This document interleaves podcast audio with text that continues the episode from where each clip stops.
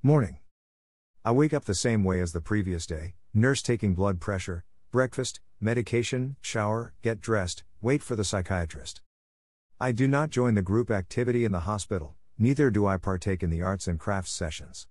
I don't feel like engaging with the other patients. The nurse calls me and lets me know that the psychologist is here to see me. Okay, well, let's take a look see, he may be able to assist me with all the new terminology and conditions and symptoms they seem to identify in me. Autism, ADHD, depression, borderline personality disorder. I sit down in the consultation room and we start talking. He asks me the usual questions How are you feeling today? Did you sleep well? Are you eating okay? How is the wound on your wrist? How are you feeling about borderline personality disorder? How are you feeling about depression? How are you feeling about ADHD? How are you feeling about autism? How do you feel about how you feel? Uck, sigh. With all due respect, I really do not see where any of this is going. I appreciate what psychologists do to help other people, but it is as if I just don't connect with this guy. He keeps on trying to be my friend. Making jokes, trying to get into my world, and sharing similar thoughts and experiences from his own life to make me feel we have something in common. I've read everything online about the so called borderline personality disorder he thinks I present with, and I just don't see it. His next question got me thinking though. What did the psychiatrist say about my suspicion that you present with BPD? He asks. Nothing. I reply, and I watch his face. He seems disappointed. He dropped his shoulders a bit, even leaned forward slightly in a kind of a slouch. His eyes drifted towards the carpet and he held his breath for two seconds, as if he wanted to say something, but then decided against it and exhaled.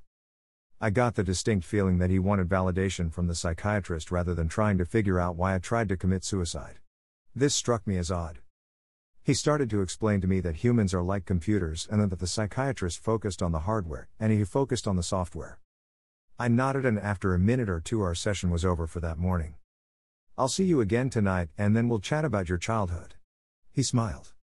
Sure, let's. I replied. Afternoon. I had lunch. Alone. Not keen to engage with the other patients, my head felt preoccupied. The psychiatrist visited just after dinner. I told him about my session with the psychologist and he made a couple of notes on my file.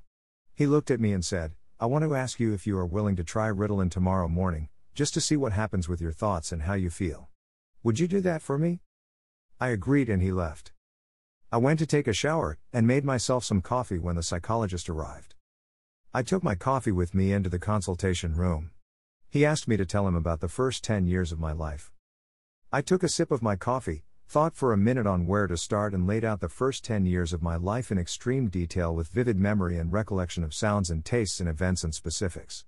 I painted a great picture of this narrative, the history of my life.